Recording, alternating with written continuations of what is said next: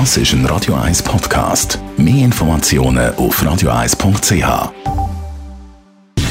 Gesundheit und Wissenschaft auf Radio 1. Unterstützt vom Kopfwehzentrum Irlande Zürich. www.kopfwww.ch Nasendusche, habt ihr das schon mal gehört? Das ist eine Art Flasche, die man mit Salzlösung füllt. Unten an der Flasche hat es ein Stück Röhrchen, das man dann in die Nase einführen kann. Oben drückt man und dann spült die Nasendusche eben die Nase aus. Das Teil wird gebraucht für Pollenallergien, neben Höhlenentzündungen oder auch nach Operationen. Und jetzt haben Forscher von der Oregon Health and Science University herausgefunden, die Nasendusche lindert Corona-Symptome und kann sogar den Verlauf verkürzen.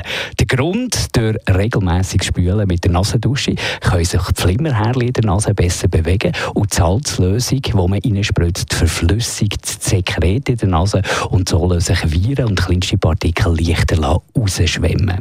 Die Nase wird also so vom Schleim befreit. So in den Corona-Zeiten, da siegen Spüle, sagen Forscher, mit einem Salzgehalt von über 0,9 bis maximal 5 Prozent optimal.